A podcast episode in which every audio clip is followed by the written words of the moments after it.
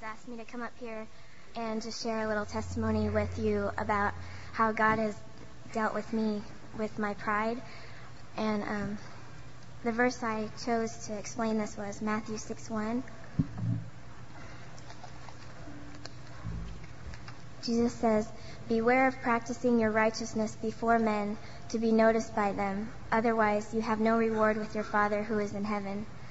And um, I just have to confess to you that the last maybe year or so, it's kind of been a subtle thing in my life that I've I've looked at my motives of my heart, and God has just shown me that I have been doing that, just practicing my Christian walk in a way that might seem worthy to Him, but um, and maybe to you because man just looks on the outside, but God knows my heart, and um, the last couple weeks He's been surgically removing the pride from my heart and just showing me that it's not enough to do right. It's it has to come from your heart.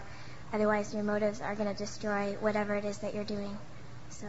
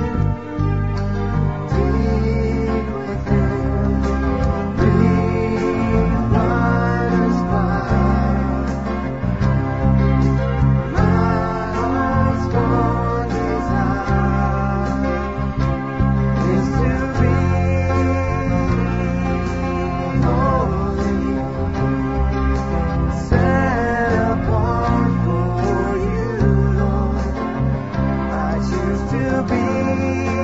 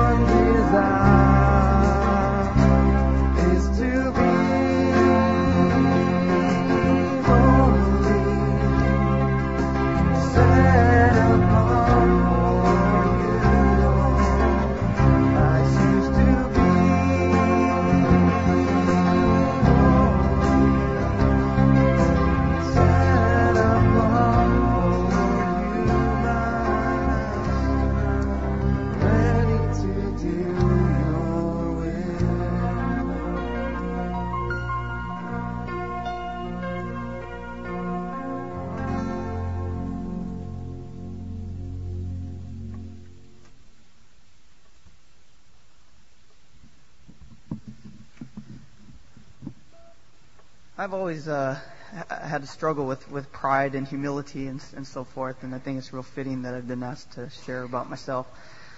As a as a Bible major, I think one of the main um, difficulties that we as Bible majors go through is just uh, you're you're constantly in this in the in the Scripture and in, in these Bible classes and stuff, and you accumulate so much head knowledge that you start feeling pretty good about yourself, and you start thinking, man, I, I know pretty much now or something, and you start feeling almost as if you've arrived, and that becomes a real problem. And I've always struggled with that, and and I've worked with youth for a number of years, and you know when kids start looking up to you, you start feeling you know like you know you're some kind of hero or something after a while, and and I guess one of the things that I've just been really that God has really been teaching me as of late is just um, I work at a pharmacy uh, part time, and uh, one of the things about that pharmacy is if when people ask me what I do, basically my job description is I get yelled at for eight hours a day when I go to work, and it's real difficult because some of the people that I have to deal with just irritate the fire out of me sometimes, and and I just, you know, to to react in a godly way there is very difficult sometimes. And one of the things that really has been convicting me about the last three weeks or four weeks or so is just, you know, the way that I respond or the way that I see myself responding and and I really don't like the way I see myself responding at times, and I and I don't. Although I have this head knowledge of how I should be acting, when I when it comes down to practice, I don't see myself acting that way all the time. And I think that's the the real thing that I'm trying to learn now, and God has really been putting on my heart is. It's good that you can explain, you know, different Bible passages like the kenosis or something and go through that, but yet you got to be able to bring it down into into the practical application of your life, or it doesn't mean anything. And I think that's what, what the Lord has really been showing me is to, to get it out of my head, put it into my heart, and put it into my life more consistently. Especially, and it's easy to do it here, and that's why, you know, with a lot of my Christian friends, it's, it's pretty easy to act, you know, pretty good. But, uh, in a, in a hostile environment, to be able to, to behave in a way that they can say, man, this guy's different. And that's what the Lord's really been teaching me lately. This next song is called uh, Lifter of My Head. It's kind of a new one that we're introducing. I'm sure many of you have sang it in a, church or a youth group. Um, so we'll go through this a couple of times.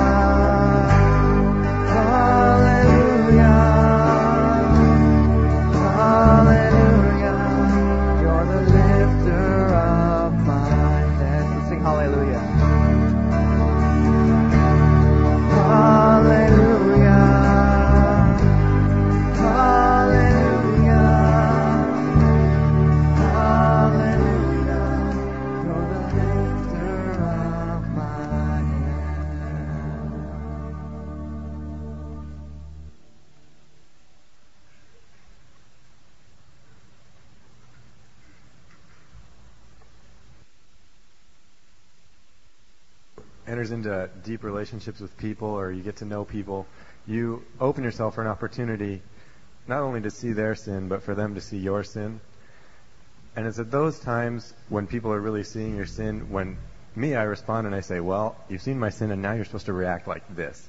You know, I've looked through my Bible and you're supposed to love me, you're supposed to bear all things and believe all things and hope all things and, and, and that's what you're going to do now, you know. And I expect that from them. And I stand there and I say, you have to do that because this is the Bible and it says that. And then, and then as I do that, I start to realize, or I have started to realize, this is how God's really been dealing with me, is that it's not their responsibility, first of all. The, the start, the change needs to come from within me. And as I see areas in my life where people aren't loving me the way I think they should, it's probably because I'm not loving them the way I should. And that's my responsibility to deal with that. And that's kind of where God's been dealing with me over this last semester.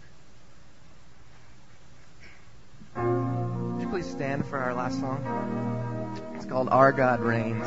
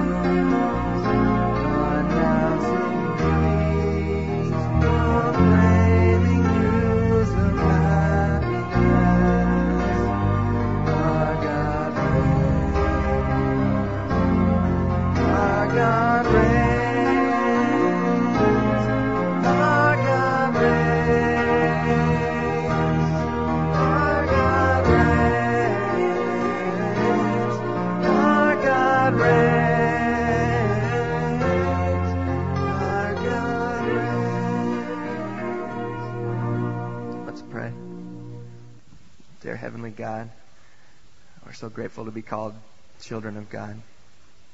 For your name is truly majestic, God, and we are sinful, prideful people, God. Please crush our pride, Lord, and our sinfulness so that your name may be glorified. In your name, amen.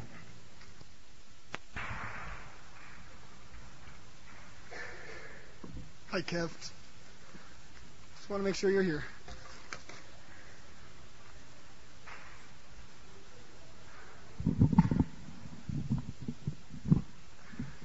Can we pray just for a moment?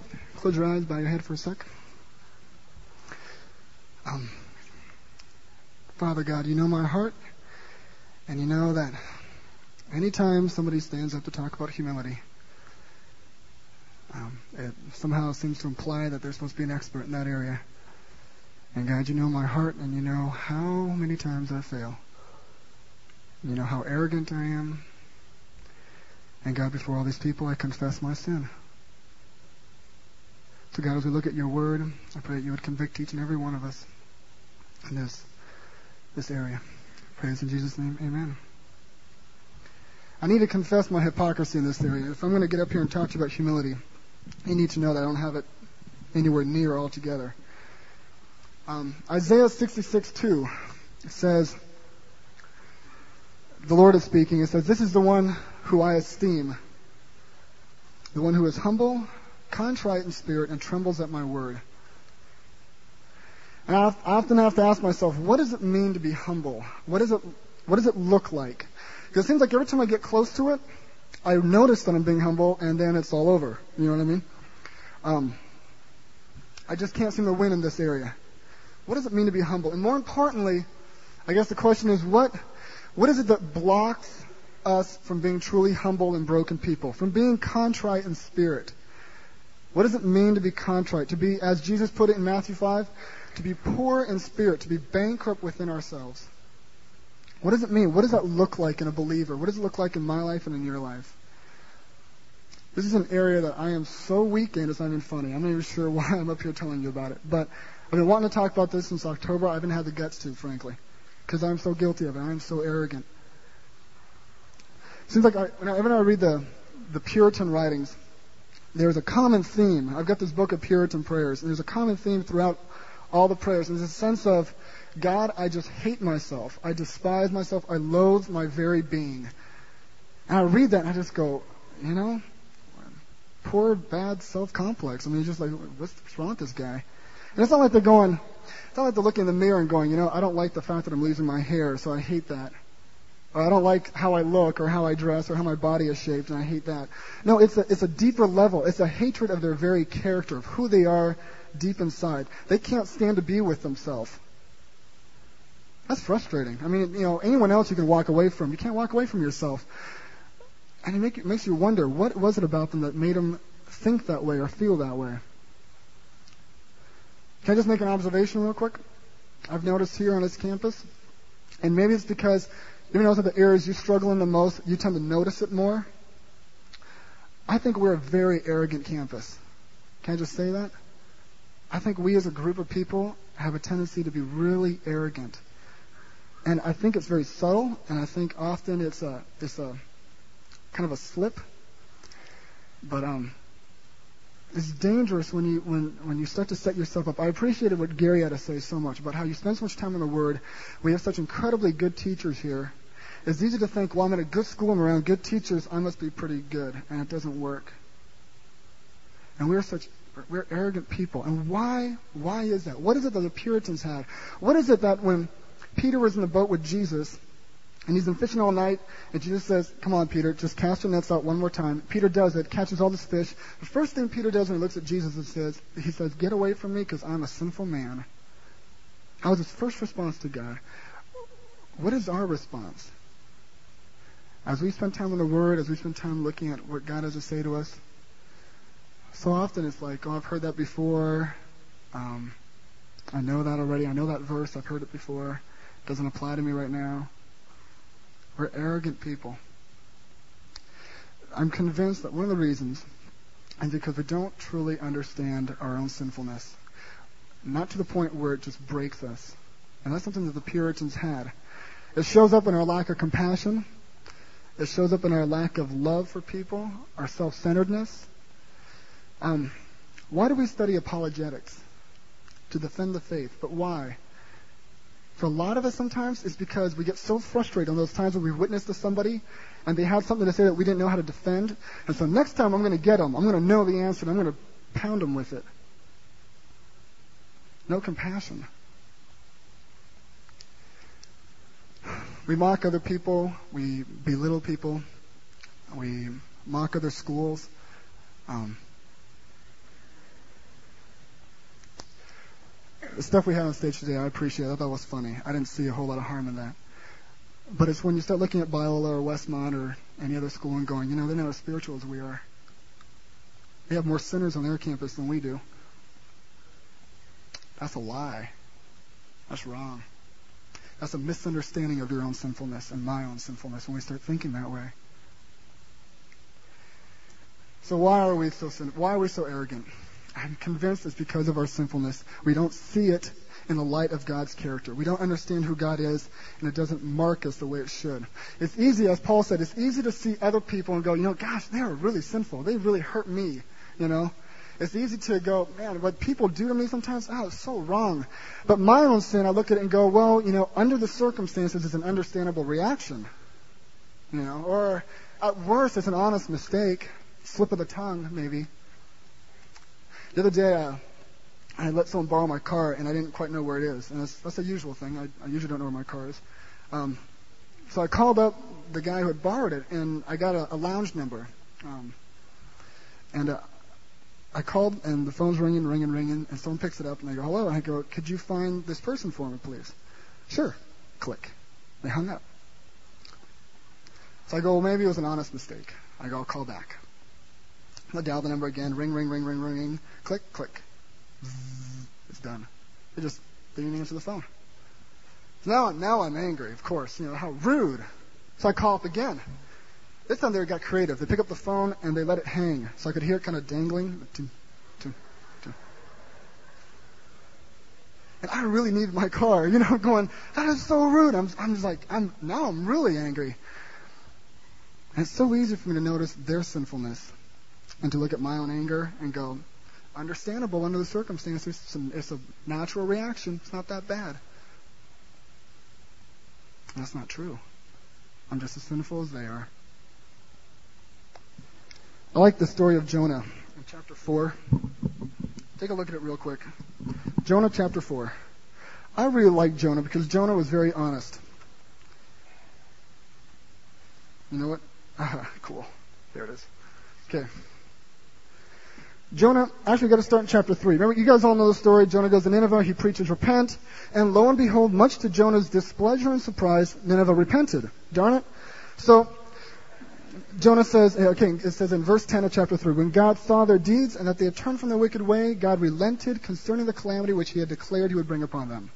And look at verse, uh, verse 1 of chapter 4. But it greatly displeased Jonah, and he became angry. You ever notice that sometimes we put more judgment on people than God does? I do.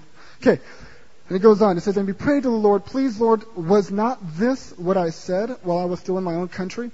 Therefore, in order to forestall this, I fled to Tarshish. For I knew that thou art a gracious and compassionate God, slow to anger, and abundant in loving kindness, and one who relents concerning calamity. Therefore now, O Lord, please take my life, for death is better to me than life. And the Lord said, Do you have good reason to be angry?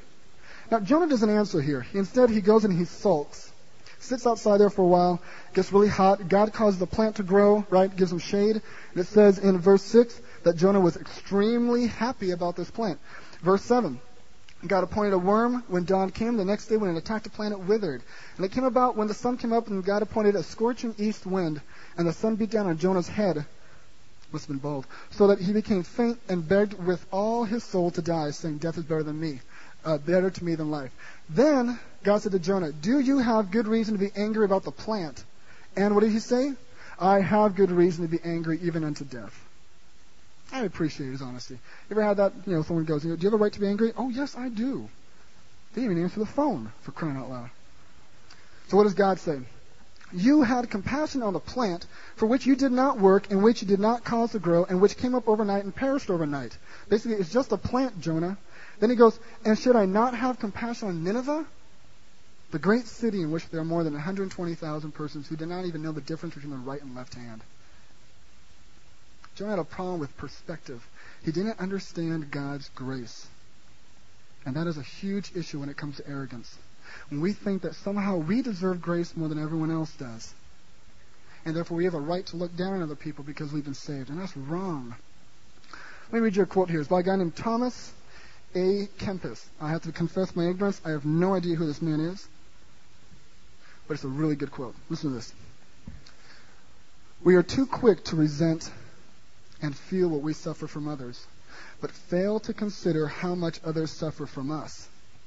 Whoever considers his own defects fully and honestly will find no reason to judge others harshly. That's good, huh? Reminds me of that one parable with the with the two slaves. The one slave owed like a large, huge amount of money, and the king said, "I forgive you of it." and he turns right around, and when another guy owes him like a quarter, the guy throws him in jail for it. You know that story? it's like if we realize our own defects, if we're fully aware of that, there's no way we can ever look at someone else and judge them harshly like that. Every sin is inexcusable, but we belittle it. And that's easy to do here on this campus. It's easy to belittle sin. You know why? Because it's not as obvious. We've got rules here, and I appreciate them. We have rules here that don't allow you to drink, don't allow you to smoke, don't allow you to go out and have premarital sex, don't allow you to do a lot of things. And so it's easy to look at all those things and go, well, I'm not doing those things.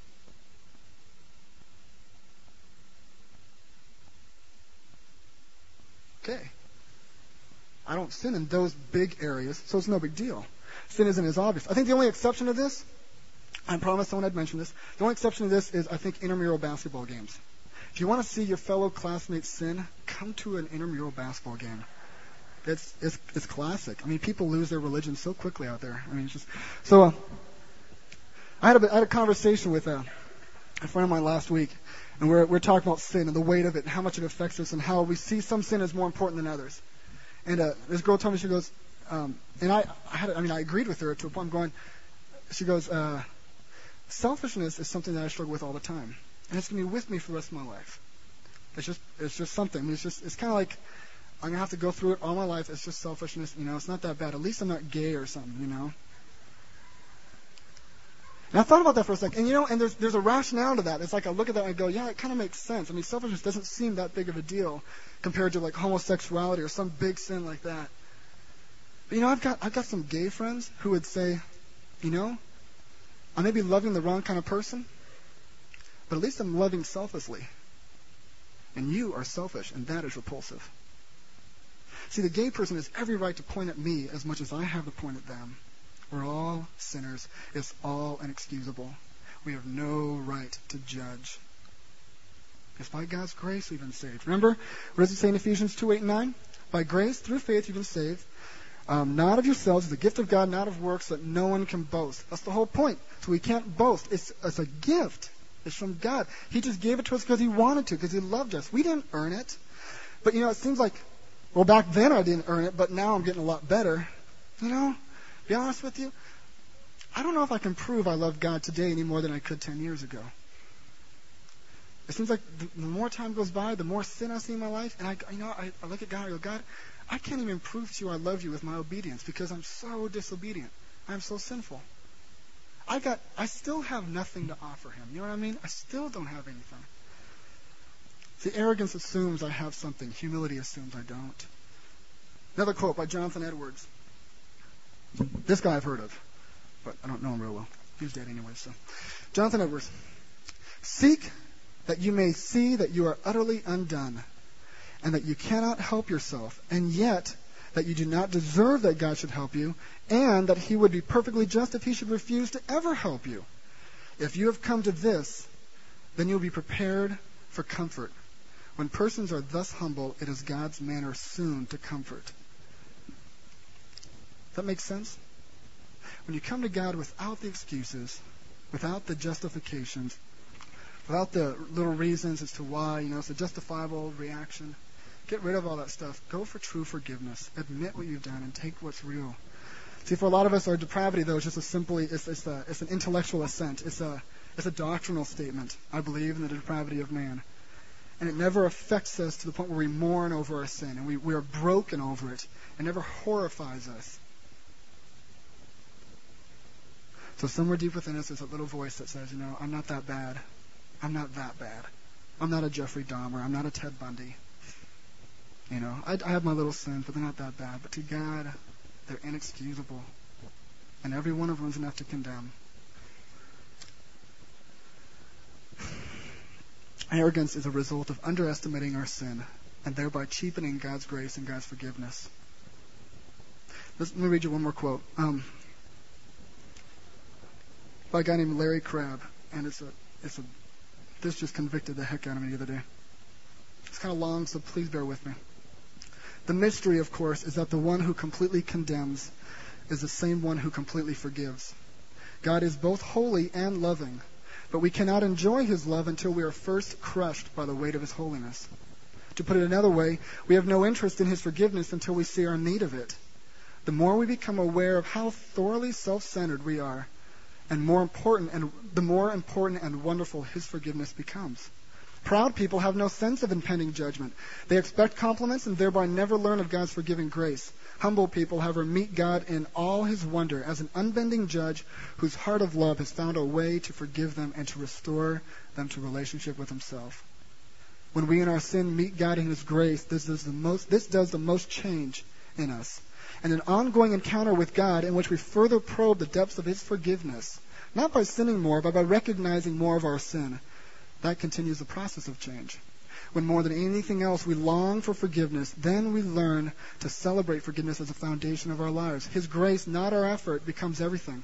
As we value God's grace more, we change from self centered people who angrily yearn for relief to other centered people who celebrate His forgiveness by longing to know Him better and to make Him better known.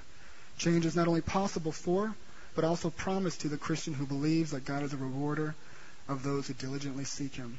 Hebrews 11:6. Why don't you bow your heads just for a moment? I'm going to ask you to, to do something think over when's the last time you were really broken over your sin? And how did that affect you? When's the last time you caught a glimpse of God's holiness and God's grace and were able to recognize just how horrible you are and yet that God loves you just the same and that was enough for you? There's no need to compare. We're all empty, we're all broken. Comparison is useless. We all lose. I'm going to ask you to pray something with me. I'm going to read this prayer and just listen to it, follow along with, with uh, mentally. At the end, if you agree with it, you want to pray, just say Amen. It's a prayer of confession. Lord, at every moment of my life, regardless of the hurt I experience, your law condemns me. Your standards are right, but I cannot meet them. I am not good enough, not nearly good enough to do what you require. I am worthy only of judgment. Forgiveness is my deepest need right now and will be my deepest need until I die. Because your atoning death meets that need, I can live in the freedom of forgiveness, neither obsessed with my sin nor indifferent towards it. Lord God, break me of my prideful arrogance. Do whatever it takes to bring genuine humility into my heart. Amen. You're dismissed.